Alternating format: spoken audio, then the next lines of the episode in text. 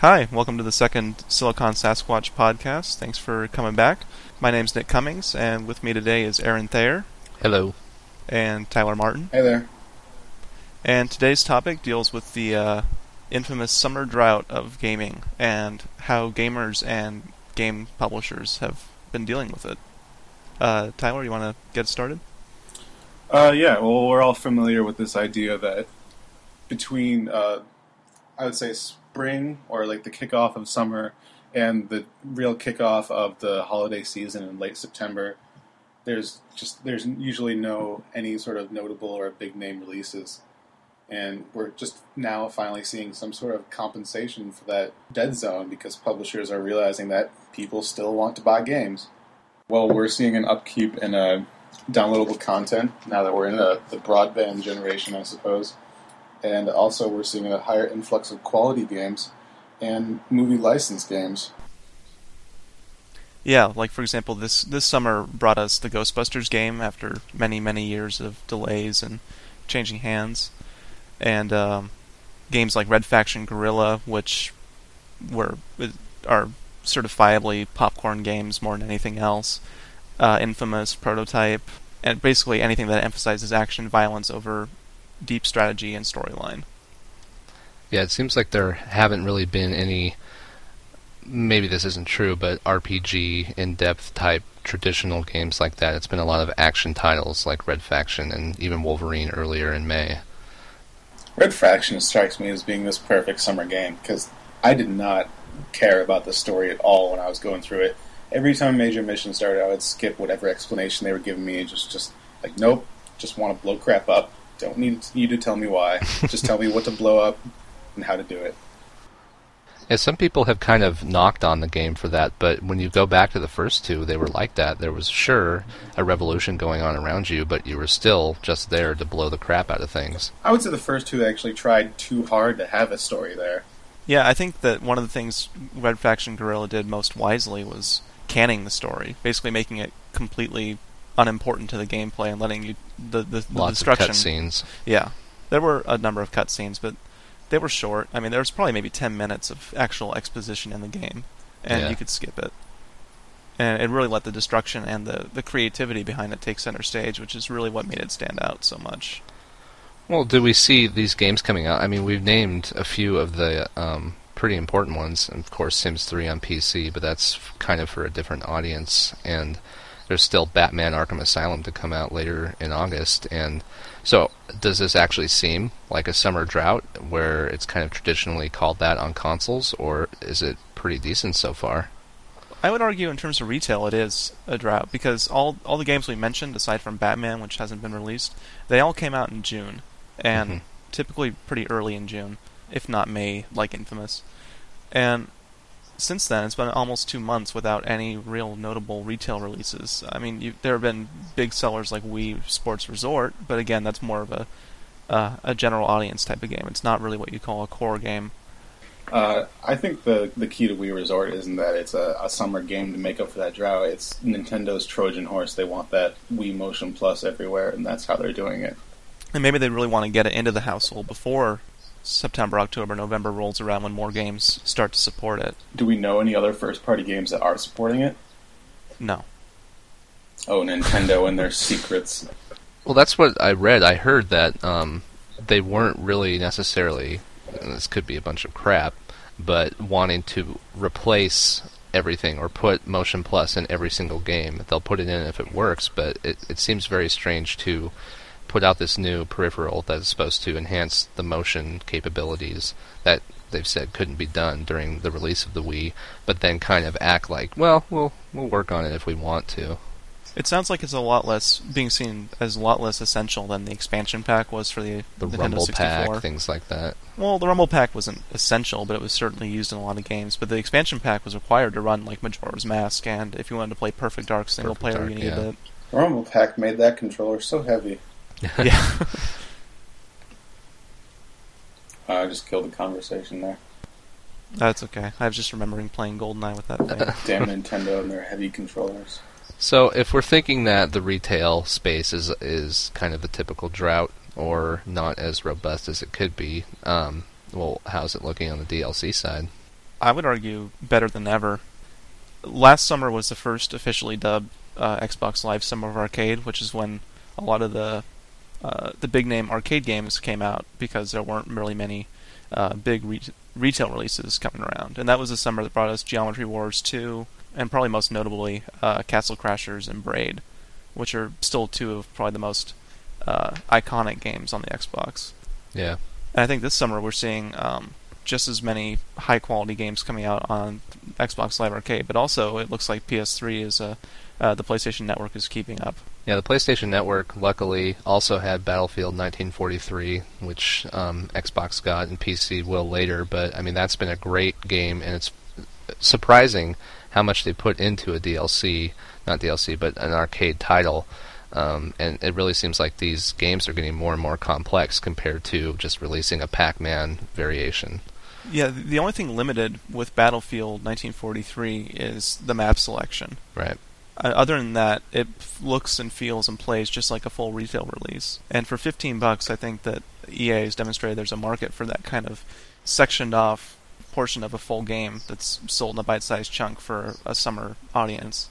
Mm-hmm. Sony isn't slacking with their first party releases either. Uh, Fat Princess just came out, and they just had a major expansion for Wipeout called Wipeout Fury. Yeah, and then there's this game Shatter, which I guess is kind of like an Arkanoid or Breakout style game, which is getting garnering some serious critical acclaim. I haven't played it yet, but Do we know if that's first party? I think it's third, but I don't know for sure. I mean, I I know Sony publishes a lot of those games, but Well, what else has been coming out this summer? It's been pretty good, I would say. I mean, I know the answer to that. Secret of Monkey Island, which I never got to try originally. Um, the re- re-release and remake was absolutely fantastic, and that was something great to have on both PC and Xbox. And 'Splosion Man, you guys have played it. I don't. I don't really know too much about it. I'm kind of surprised Summer of Mon- or uh, Monkey Island wasn't con- included in the Summer of Arcade titles. me too. I mean, it, I think it released the week before they officially began the Summer of Arcade. Mm-hmm. Speaking of, the Summer of Arcade has a lot of remake titles in it, doesn't it? Yeah, Turtles in Time is coming out this week, which thankfully was dropped down to ten bucks from fifteen. Oh, it was.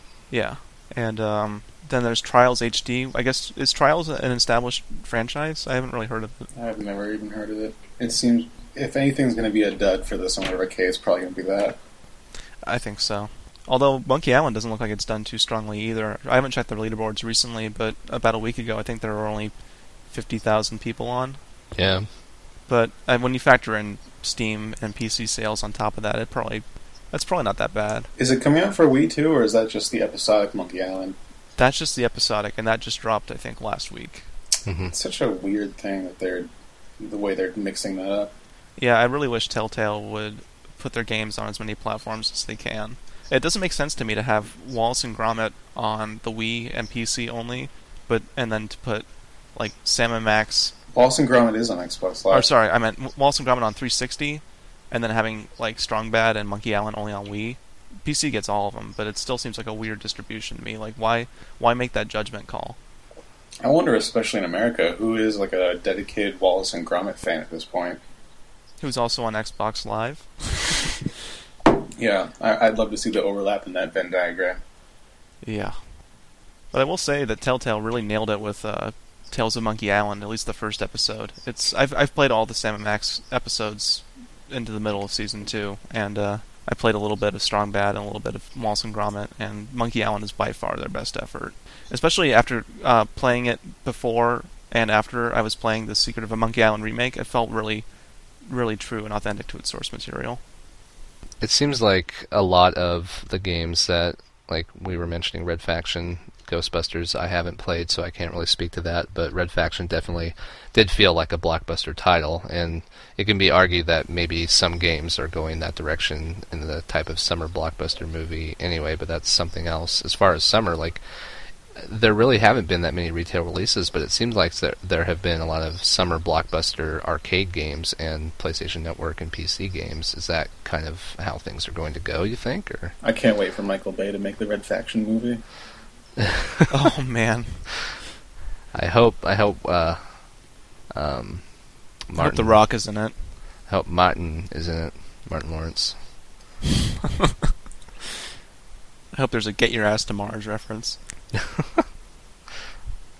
Um, I think what we've seen is that the the downloadable games and retail games kind of coexist, but they inhabit different spaces and they kind of cater to different, uh, I guess, demands.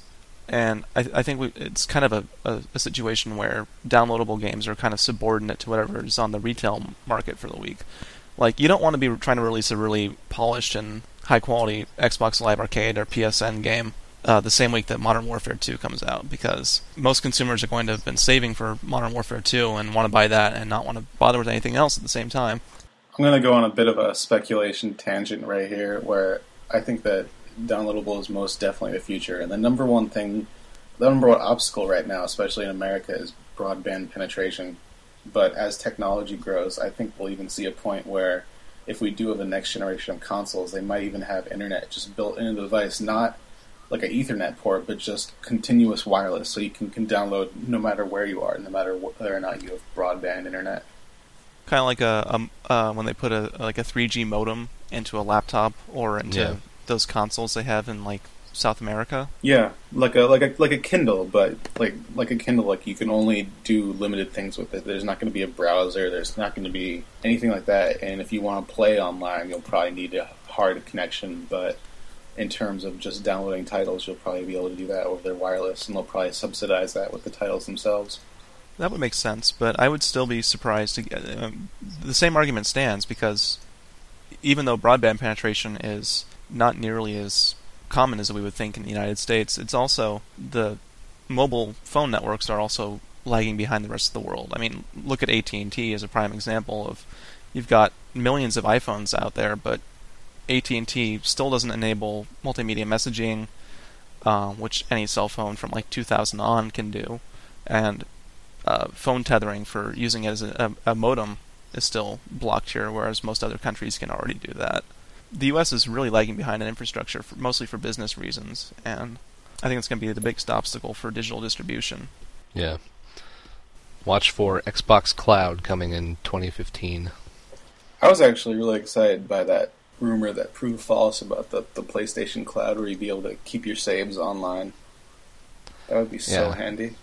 Steam has that small kind of version of that now where at least settings and some things are saved to the servers. Even Gears of War 2, I noticed, kept achievement tracking and things when my console was stolen and I um, put the game back in and so on and so forth. I noticed that it had kept I don't know if on their servers, Microsoft's, whatever, had kept some of those achievement tracking things. Which you know, there's there are little bits of that here and there, and it will be interesting to see where it goes. I think Halo Three is the same way. I remember looking on my hard drive, and I couldn't find an actual Halo Three save anywhere. I think they just keep track of your progress and your created characters on whatever database uh, Bungie uses.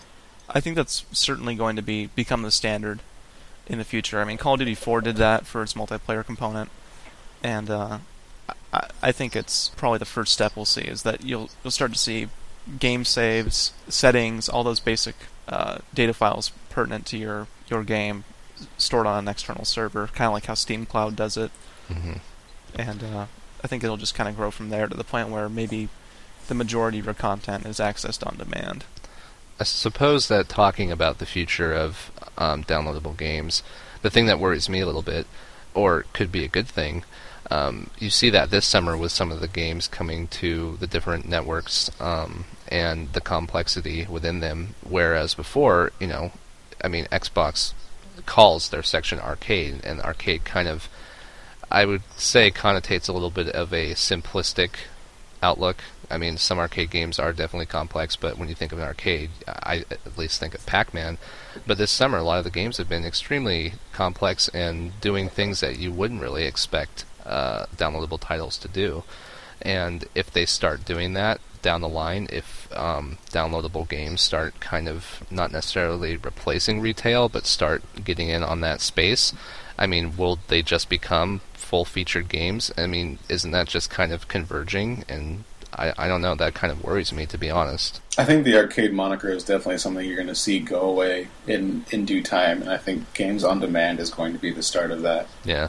I think you're right, and we've already seen the Xbox community games change into indie games with this new dashboard update, mm-hmm. which kind of that is not going to help. It's not. What, what do you mean? Uh, there's no marketing. Microsoft doesn't care about the indie games. I'll cue my Kanye West. Uh, Microsoft doesn't care about black people. Uh, they, they have done nothing to market the games themselves. I think the entire idea of the indie games it's just a goodwill gesture more than anything else. That they don't actually care about selling these games. I, I'd agree with that, honestly. I I don't expect Microsoft or anybody doing that type of thing to just throw money at it, but they were talking up the XNA platform long before it was readily available, and then once it is now, it's kind of like, well, you're on your own. Yeah, they were talking about Live Anywhere too. And we're still waiting for that. Yeah. I still think that the community games or any games platform is a phenomenal portal for people to start developing games. I just there there's been absolutely no marketing on Microsoft's behalf. I bet most people with an Xbox and an Xbox Live don't even know it's even there. Well, it would seem to me a lot of people would rather put their efforts into the iPhone App Store. Well, there's so much shovelware on the Xbox Live marketplace too. Like you have like the the relatively pornographic vibrating game. Which is Hey, still in the top hey. ten selling list. Love that game. It reminds me of those like throwaway DVDs you see at Best Buy, like log burning on a fire or uh, high definition aquarium. Celtic, yeah, Celtic uh, fireplace music. Yeah, I actually have not played a single game on there that was worth the effort, but I downloaded that Weapon of Choice game that got a lot of buzz because it was made by an ex Insomniac developer, and yeah, it did not strike me very well at all. Yeah, I, I I worry that it's almost made obsolete by Xbox Live Arcade, which just has slightly higher requirements for development and quality assurance. You say slightly higher, but from what I hear, like the hoops that you have to jump through for an Xbox Live Arcade game are pretty high. It's still pretty high for the community games too, though. They don't need things like achievements. Uh, there's a lot of restrictions around like how your menu is set up and content, that sort of thing. That's true. Every Xbox Live Arcade game has the same uh, how to play, controls, settings. Every all the menus are always identical. And I think community games they're peer reviewed, aren't they? I don't think Microsoft actually reviews anything. They are. hmm Uh, I remember reading at some point though that's actually why some PSN developers have moved over to PSN is just because they have a, a bit more freedom to make games on there than they would on Xbox Live Marketplace. Well, there's certainly more freedom in terms of trophies, in terms of pricing, Hell, it's probably why Trine is on there but not Xbox Live. which is a shame. Things like Everyday Shooter and Flow. Flow. Flower, I think, is the that's still my favorite PSN game. It's something that really just couldn't have been done on 360 control wise, and really, I don't think you'd ever see Microsoft approve a game like that. They might approve it, but they probably wouldn't promote it as well as Sony did with Flower.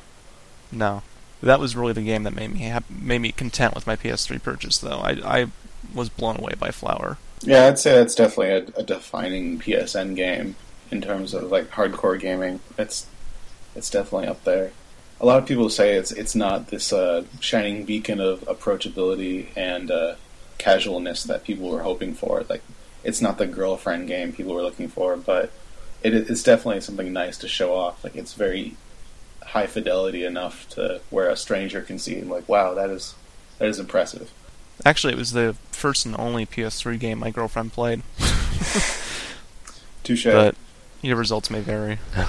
Well, uh, getting back on track, um, there was we were talking about um, the summer drought kind of historical term. Do you think that has it always been like that? I mean, there have always been exceptions to the rule. I mean, Chrono Cross stands out in my mind as one of the biggest releases ever in the summer. I don't remember that even being big though. Uh, there was very loose definition with between it and Chrono Trigger. I'm only talking big in the sense that the game was complex and deep, and it was a full-fledged RPG, like up there with the Final Fantasy games. And it didn't sell like a Final Fantasy. It wasn't buzzed like one, but it was still a substantial game. No, it sold like a Chrono Trigger. Yeah, unfortunately. Which now sells through the roof on DS, but no, it hasn't. That's why it. dropped to twenty bucks. Square Are even said uh, if you want to see a sequel to Chrono Trigger, then you have to buy more Chrono Trigger on DS. I am not buying that game for a third time. Wait, yes, I am. I, I find it really I find it really interesting that the whole you know talking about a summer drought thing. Well, Square was totally playing into that years ago. They had their summer of adventure with all of those big RPG releases that summer. Yeah, and how many were terrible? Uh, one. Hey, Vagrant Story was pretty good. It- Threads of Fate was mediocre, but I loved Legend of Mana and, Thre- and Vagrant Story, and Chrono Cross was without a doubt the best game of that year. I think you're alone with Legend of Mana, but I'll definitely agree with Chrono Cross. Vagrant Story was great, but I just I thought the whole system was very unapproachable. It was like playing a modern hack and slash with archaic D and D rules. It was really confusing at first, but The biggest pain for me was having to keep track of which weapons specialized because you got bonus for using a weapon repeatedly on a certain enemy type. And you right as you got it like perfect to where you could do massive damage on a certain type of enemy, your weapon would break. Then you would just throw your controller against the wall and just curse that game. there was a reason I never beat it. It was frustrating as hell to keep track of all that stuff and you know to maintain an arsenal of this weapon against this guy. Got to jump into the menu and switch weapons. It, it was infuriating, but presentation wise and it, it was way ahead of its time. Well, that's something Yasunori Matsuda is known for. I mean, look at Final Fantasy XIII. That game was spectacular, but it also has kind of fallen apart with the rules upon rules upon rules, and it just dragged on forever. Do you mean twelve? Yeah, my bad. Twelve. Yeah, thirteen looks more like a return to form of like seven and eight. Well, I know Versus 13 is headed up by Tetsuya Nomura of uh, Kingdom Hearts and Final Fantasy VII fame. That could be fun if it ever comes out. Yeah, Yeah, I, I think that he's played a minor role in the actual 13, probably just like character development and some story influence, but the gameplay definitely it actually seems relatively similar to Chrono Cross. Well, it, it looks to me like, in terms of summer releases, you, you do actually get a lot of big names coming out over the years if you look at different release dates. And they may be the only one within that summer, but, you know, it, I think it's a it's an advantageous place for some developers to release their games. Red Faction was kind of an interesting um, release because it coincided with E3, and it might have hurt it a little bit, but the game seems to be doing well, and you Sold know, you would want to release. Yeah, you would want to release your game in a time where you know there aren't as many other big titles to compete with, but it doesn't necessarily make it a backlog title if it's released in the summer. Banjo Kazooie was hyped up before it was released. It may not have been this giant blockbuster at the time, but things like that, Star Fox 64, um, GoldenEye was talked about long before, and that came out in August. I think Red Faction might be probably the best example of a, a gamble paying off on the summer Prototype. release schedule. What about Prototype? Uh, that game has sold very well. It was very highly ranked in the NPDs, and it also is kind of a epitome of a, a summer blockbuster game where it's very mindless, very fun. It's just tearing around the city, chopping people in half, throwing tanks around. That's not a good example. I mean, maybe it's just a, a matter of tastes differing in the summer. I mean, that's why you see all the big action movies come out in the summer. Yeah, it did look and play a lot like an action movie. I think it's just a change in consumer mentality. They don't want to, you know, suffer through some really deep, emotional plotting storyline. They want to rip shit up and see things explode, Michael Bay style. So how come Gears of War doesn't come out in the summertime? It's more high profile.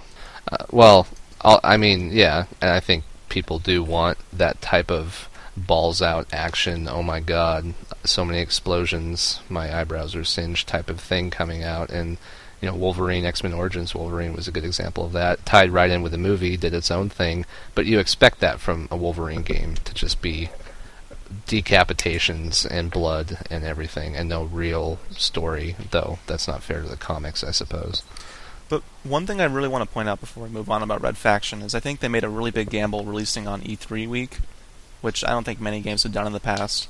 But I think Mhm. why it succeeded is because it, they knew it was a game that was only going to succeed by word of mouth.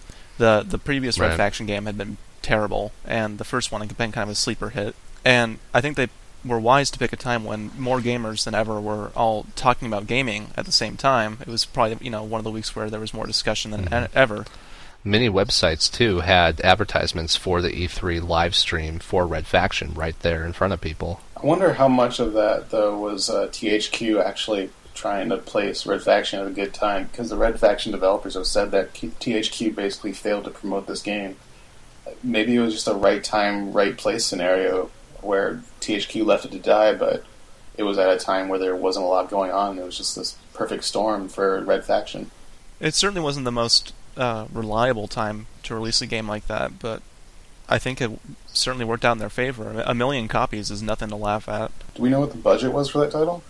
Uh, it must have been massive. They spent five years just developing the engine. Five years. That means they made both uh, Saints Row titles in the span of that game. Yeah.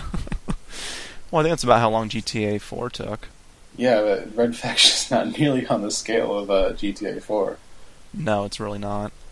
But I think that that engine is going to really pay off for them in the long run, just based on how, it, according to them, it's going to grow as technology evolves. Yeah, hopefully they'll just give us something more nice to look at than uh, the terrain landscape of Mars. Yeah, it was kind of monotonous after a while. you didn't enjoy the different shades of red? I I did like it when it turned purple, but then it kind of turned to a light purple, and that was when I was ready to be done with the game. I kind of find it. I I was just going to say about Red Faction Destruction. I kind of found it funny that the engine wasn't really the technology behind it. Um, you knew about it just from the concept and watching videos, but they didn't really talk about it that much aside from a few trailers. But then you hear, I remember when Force Unleashed came out, they were talking about digital molecular matter up the wazoo, but it seems like um, Volition's technology is way more impressive than what was in Force Unleashed. The Force Unleashed was a huge letdown from its concept video. Yeah, I felt more empowered playing the old Jedi Outcast games than playing the Force Unleashed for whatever reason. Well, because when you used your lightsaber on people, their limbs actually came off. Yeah, they weren't they weren't going for that. Well, maybe it was a teen rating, but it, it certainly was more vi- visceral, using the video game buzzword of the day. What about uh, portable games? It seems like there's been kind of a deficit of those titles, and you think that summer would be perfect for portable games, with, people traveling all over the place. The only big uh, portable game I feel like I've seen is uh, like they had a Shin Megami Tensei game, but that whole franchise is a bit of a, a sleeper franchise. The only real major portable release I can think of was actually Rolando 2 on iPhone, which is I haven't played it yet because it's, it's ten dollars, which seems exorbitant for the iPhone. Apparently, sales haven't been that hot for it. Yeah, I, I wouldn't be surprised if it dropped, but that's supposed to be just a, a stellar demonstration of what the platform can do. Just a really good, cohesive, fun game. Um, but other than that, the only other major releases I can think of are like Rock Band Unplugged for PSP, which I was pretty mediocre on. Have you played it? Yeah. Mm. Yeah, it seems like it's tanked in terms of sales. It's such a shame that Sony cannot figure out how to sell a game on that platform. It really is because there are a ton of PSPs out there, but the software sales are just so. Well, they'll blame pirating too, I'm sure. But the fact is, there really isn't much worth investing thirty or forty bucks in. Yeah, the games are definitely overpriced for what they do, save for maybe like God of War. Even that, I wasn't. I mean, I would pay twenty bucks for that now, but I, based on the demo alone, I wasn't very. You could pay twenty bucks for it now. I think it's a great sales. Yeah, it is. I might, but I don't know. Other than Crisis Core, I can't really think of a game that delivered on the full retail value. Uh, I, I really enjoyed Crisis Core a lot. I'd love to see another game like that. Hopefully, uh, Agito 13 will live up to it. Which one's the the fighter on PSP? Dissidia. That's coming out in uh, late August, early September, I think. Mm-hmm. It, it seems like it's more uh, Power Stone than Street Fighter, though. Oh, that could be fun. That's a game that needs to be remade or sequelized. I still have the sour taste of Ehrgeiz in my mouth, so I hope it's a little bit better than that. I think there's a there is a Power Stone for PSP. It's like the first two games bundled together. And then there's a Soul Calibur release coming to PSP, isn't there? Oh yeah, uh, that looks pretty stellar. So we were we're kind of talking about um, this whole kind of comparing games to movies things. Now, is it possible that in the future games themselves will come out in a movie-like schedule where you have, you, you know, with movies you expect the the blockbusters in the summer, like we were talking about, and then other films um, interspersed throughout the year. Do you think that's going to be an adoption, or? I think we already kind of see that. I wouldn't say it's as concrete a trend as it is with movies, but you kind of expect the Oscar contenders to come out in the fall just to get some buzz right before Oscar season begins to build.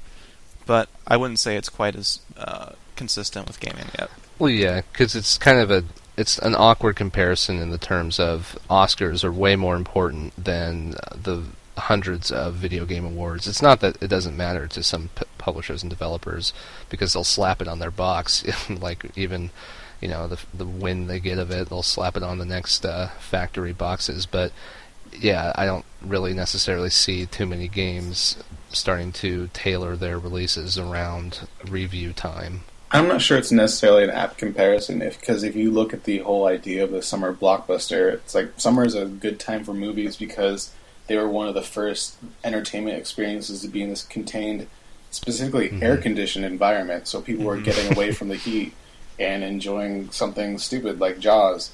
Whereas games, you're pretty much stuck in your own home and you're limited by whether or not you, in fact, have air conditioning. Yeah, I I think that's a good point. Winter's a good time for them just because everyone's competing for the the holiday dollars, the the gifts. I think at least in America, the the consensus behind summer is that it's best spent not at home, and w- whether or not that's in a building watching a movie is a completely different story. But if you're sitting at home playing a game when it's nice out, it's kind of like it's a stigma. Not only that. I kind of feel like I'm wasting my time more so than when it's all rainy and stormy out in the, in the winter, and I kind of feel like curling up with a book or playing a, a longer RPG type of game. I don't know if you guys are the same way, but No, I'd I'd agree with that. I mean, in the summer, uh, well, I should say that a lot of the time, you know, when you're a kid and you're in the summer um, from school on break and you're doing lots of things outdoors, but at least I played a lot of games during the summer too because you have the chance. When you're an adult, and you know, if games are more readily available through download, then you can play them anytime. You will play longer games, kind of when it's not as nice outside. Sun's a jerk. He's overrated anyway. after this summer, I am so done with the sun. I mean, it got to what 103 in Seattle, Yep. which is hotter than ever. Yeah, n- Northwestern people aren't used to this. Yeah, it's the that's the new record for Seattle highs. I enjoyed it by being in a, con- a contained, air conditioned environment, looking outside, thinking that probably sucks right now. Yeah, I'm not going to go outside. So, should we try and wrap this up, maybe? We haven't talked about DLC at all. Oh, um, yeah, let's get to that. Operation Zeta comes out this week. Ooh, Yeah, in terms of DLC, there's been quite the uh, quite the output of high-profile add-ons. I mean, the All Fronts pack for Gears of War 2 dropped, which I guess is kind of a big deal. Is it selling well? Do we know that? I have no idea. I would assume that the people who are still playing Gears of War 2 have snatched it up, but it might be a little too soon to judge. but I mean, Fallout has seemed to do reasonably well with its constant uh, Mhm. releases, and I guess the PS3 DLC is coming soon as well, if it isn't already started. But Rock Band, I know, don't groan, but Rock Band's seen some really big releases too. I mean, Green Day finally came to the game. Uh, there was this the Iron Maiden 12 pack, which for for anyone who really loves those, the more challenging songs, that was probably the biggest thing since the Who. Weezer had some more songs. That's one of those Yeah. games that's great, or songs that are great for parties because everyone knows Weezer. Weezer is probably the best purchase I've ever made in Rock Band, or one of them. Getting the sweater song was so worth it. New Vegas doesn't come out until next year, right? Yeah, I think it's a, Oh, a yeah. fall of two- 2010. God, it's gonna be a long way between Operation Zeta and New Vegas. Yeah, you'll if if you're like me, you'll probably replay the whole game between now and then. I, I have uh, beaten that game three times now. I've probably spent about 150 hours in uh, the Capital Wasteland. Wow, I've only beaten it twice. I am, I'm not even proud. I'm proud for you. Yeah, that's that's more than I did. Even with Oblivion, I think I got like maybe 120 hours out of Oblivion on two playthroughs. I've heard of people spending more time in Oblivion. I'm almost glad I haven't played that, but I just picked up the Game of the Year version, so who knows? Oh. Maybe that'll be my next uh, 100 hour epic. I think at the very least you'll really like the Shivering Isles. That was an example of a really really good add-on. That's post game content, right? No, you can access it at any point. Hmm. You can even start your game by going straight to the uh, Shivering Isles section at level one. And since the enemies scale in that game, there's no reason not to if you want to do it. wonder if that would still be pretty balanced. Uh, I did it because I I'd beaten Oblivion on PC, and then I got the 360 Game of the Year, and did Shivering Isles first, and it worked fine for me. I'm not sure if this would qualify as DLC, but uh, one of the interesting ways that uh, Dice is promoting Battlefield is they had the whole uh, milestones for the new maps, getting people to play more by like was it a certain number of kills or wins or people long Forty-three gone? million kills on each platform, and technically it's not DLC since it was included. You just unlocked it, or the community unlocked it. Oh, so it's already in the game. Like you don't have to download anything new for it. Yeah, Yeah. there was no patch or anything. It just unlocked when the milestone was hit. I wonder if that's gonna be the case with the other maps too. That seems kind of odd. I don't know if they said anything else about other maps. If they but do, they'll probably do uh, maybe a map map pack like Call of Duty, but I don't know for sure. At least Battlefield had the install base to make that happen. I mean, look at Nobi Nobi Boy. Uh, it took weeks just to get to the moon, and I think they had to manually unlock Mars because people stopped playing it. Because the game unlocks new maps based on how far everybody stretches their boy. It's totally, totally messed up. But But what do you do on the new maps? You just the same thing you do on the original map. Just Yeah. fart around. I, can't really see that game. It, I mean, it's more of a toy than a game anyway. I don't really see it having enduring value. It, it was fine for the price, but yeah, there, there's just not no real appeal there. I feel like. No, it was it was fun for five bucks, and I'm glad I got to play it. But I think Battlefield's a much better example of how those community goals. They really, they I think they added to the experience. You really feel like you know I should jump on and get a few more kills and help unlock this map faster, even if it's only a small fraction of the 43 million or whatever that it took. I still thought it was kind of a, a cool uh, thing to watch as people you know work toward that milestone. I wonder if we'll start to see that being the trend in major games, even up to like something like a Call of Duty. Possibly. I think that Activision is morally opposed to the idea of giving something away for free that they could be selling. Maybe I- Valve then? Well, it could. Well, Valve. I mean, the community unlock. Especially the way they track stats, you could have milestones for all sorts of ridiculous Mhm. things. Well, I yeah, it would require an infrastructure, something like um, Dice and EA and the Battlefield franchise. All of the stat tracking that has been in there since really two. I mean, the f- Battlefield Vietnam in 1942 didn't really have much. They were just servers. Um, but yeah, you would require stat tracking, so something like Call of Duty would be more feasible than, say, I don't know, just a random online shooter. A Steam stat that I want to see tracked is number of hours players have spent staring at Alex's ass. I You don't want to see that. the man hours involved in that, you know, probably could go into a public works project. You know, we could be giving sick kids hospital beds and toys, but you know, we can we can figure out how many, how much time people have spent I used up fantasizing all about my it. volunteer hours this year staring at her butts. I wonder if Blizzard tracks how much time people spend rotating their char- their female night elves in the character selection screen on World of Warcraft. Time Or- danced. Yeah, clicking uh, slash dance. Oh god. Um, as far as other DLC for the summer, I I really don't. I haven't seen that much. It doesn't seem like it's been that high profile of a thing. Point Lookout did come out in June, and we talked about Zeta coming out in just a few days. Um, but and then Gears of War as I don't really know. I, it seems like the arcade DLC, PlayStation Network, so on and so forth games themselves are more of of more importance than DLC in the summer. Killzone's final map pack just came out. That did too. Okay. How Sorry. many I- people are playing that still? I think it's right behind SOCOM in terms of uh, most number of people playing online on PSN. Wow. I will never understand the dedication people have for SOCOM. It's just such an intense. Especially Commitment. since Confrontation had so many problems. Try and play Arma and then get back to me. no thanks. I think the biggest sort of downloadable add-ons we've ever seen. I think I would I would argue it's something like uh, the Lost and Damned, and the Mhm. successor to that, the Ballad of Gay Tony, isn't coming out till the fall. I think. Which is an interesting fall, not, but the February release of, uh, or January of um, Lost and Damned. February. Was it February? I can't remember, Yeah. but it was early in the year, right before it was Mhm. before Resident Evil. Still haven't beaten that.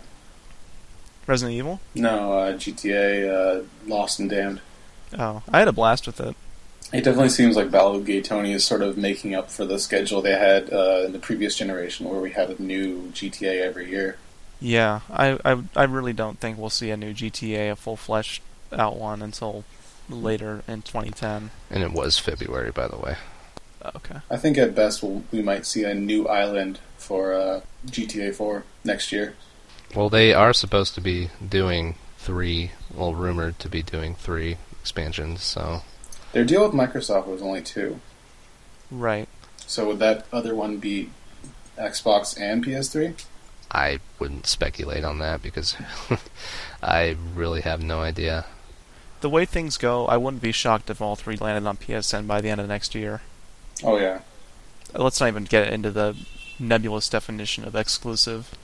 Well, yeah, it's timed, is the general consensus. It would still be a kick in the balls for Microsoft considering they, they pretty much financed the whole project. What was it supposed to be? 50 million? Fifty million dollars. Mm-hmm. Wow. Do you think they even sold five million or two and a half million copies of Lost and Damned? Not a chance. I, w- I would believe a million. I would believe two million even, but Well, if you combine it with the sales of Ballad of Gay Tony, but Yeah.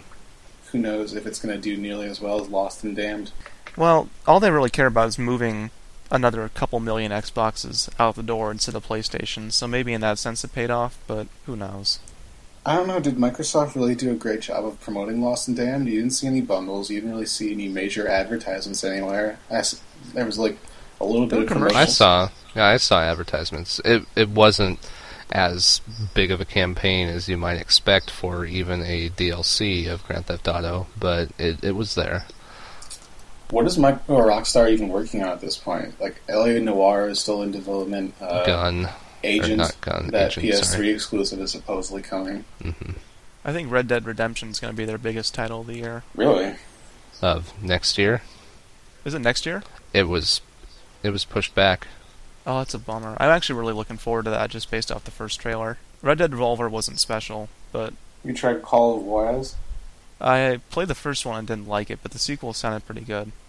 I'm not sure how much of a market there is these days for a Western game. I would love to see a Western game do well, though, because it's one of those, you know, staples of American literature that hasn't really been tackled well in a game ever since Sunset Riders, which was arguably the best ever. Hey now, Outlaws for the PC by LucasArts was fantastic. I'm just hoping that Brutal Legend brings back a renaissance of metal games when we finally get a full throttle sequel. Was Full Throttle really metal? Oh yeah, That was more of a, just a biker fantasy than anything. it was, but it had an, a completely original metal soundtrack, and I don't want to see any Full Throttle uh, follow up without Tim Schafer though. Yeah, I I don't know. It seems like Tim Schafer has put his efforts into uh, Brutal Legend as kind of a. I wouldn't. It's not a bike game, but it's kind of a successor. It seems like spiritually. oh, Yeah. absolutely. And I think it's going to be, even if it's not the most polished game to play, it's still to the personality's there, and that's really what matters for his games. If we're gonna see a follow up to any Tim Schafer game, I'd rather see a Grim Fandango follow up. Me too. That would be a great summer release. That would be perfect. That that game was probably the first to really combine a really great distinctive art style with music, writing, and puzzles. It was just I would argue it was probably the the first perfect adventure game. What time of the year is Day of the Dead anyway? It's uh no- is it November? November 3rd? November 5th? So certainly not a summer release then. No. It came out on the Day of the Dead, I think, in 1997 or 8. Uh, no wonder that thing tanked. Yeah.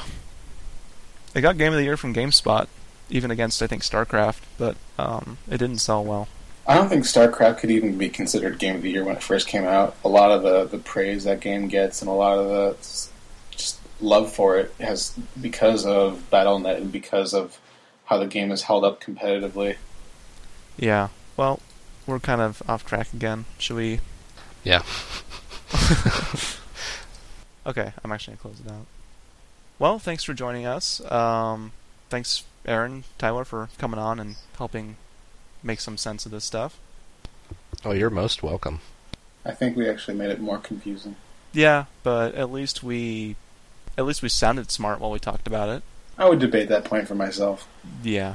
Well, I thought I sounded absolutely intelligent, so I don't know about you guys. I guess that'll be for the readers to decide, or the listeners.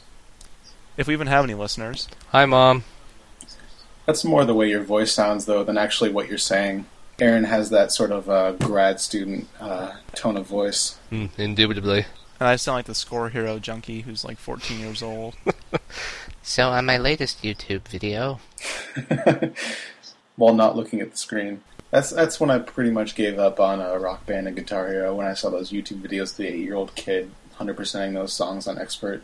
Just like, yep, I'll never be that good. yeah, but I'd like to see him try and play Halo. He's probably really good at that too. Yeah, he'd probably own you and then call you a faggot. While he's playing Rock Band and Guitar Hero. yeah, he's moving the, the Xbox controller with his feet while playing Rock Band. Whatever. I, I'll take that kid on Heroes of Might and Magic 2, and I will decimate him. Uh, yeah, that's true. We we lay this challenge down for anybody listening. Anybody wants to try and kick our ass in Heroes of Might and Magic 2, we will decimate you. Show him what's what in Magic the Gathering. I'll make a joke about tapping my mana, and they'll just stare at me blankly. You use that line with all ladies, don't you? Unsuccessfully. It works as well as uh oh, cell phone. You're breaking the fourth wall. God, this, One of our listeners is calling in. this just fell apart. Alright, let's just say goodbye. Give me a second for it to stop ringing. Can't you just turn it off? I couldn't reach it. okay, there we go. My atrophied gamer arms cannot reach. okay. Alright, well, thanks again for joining us, and uh, we hope to hear from you soon. Here's to episode three, if we make it that far. Thanks for listening, everyone. All two of you. I'm pretty sure my mom doesn't listen to this anymore. Oh yeah, by the way, because my mom's listening. Uh, no, really. Big shout out to my mom. I'll be home for dinner tonight. I don't feel like meatloaf. All right, thanks, guys. Yeah, thanks everybody.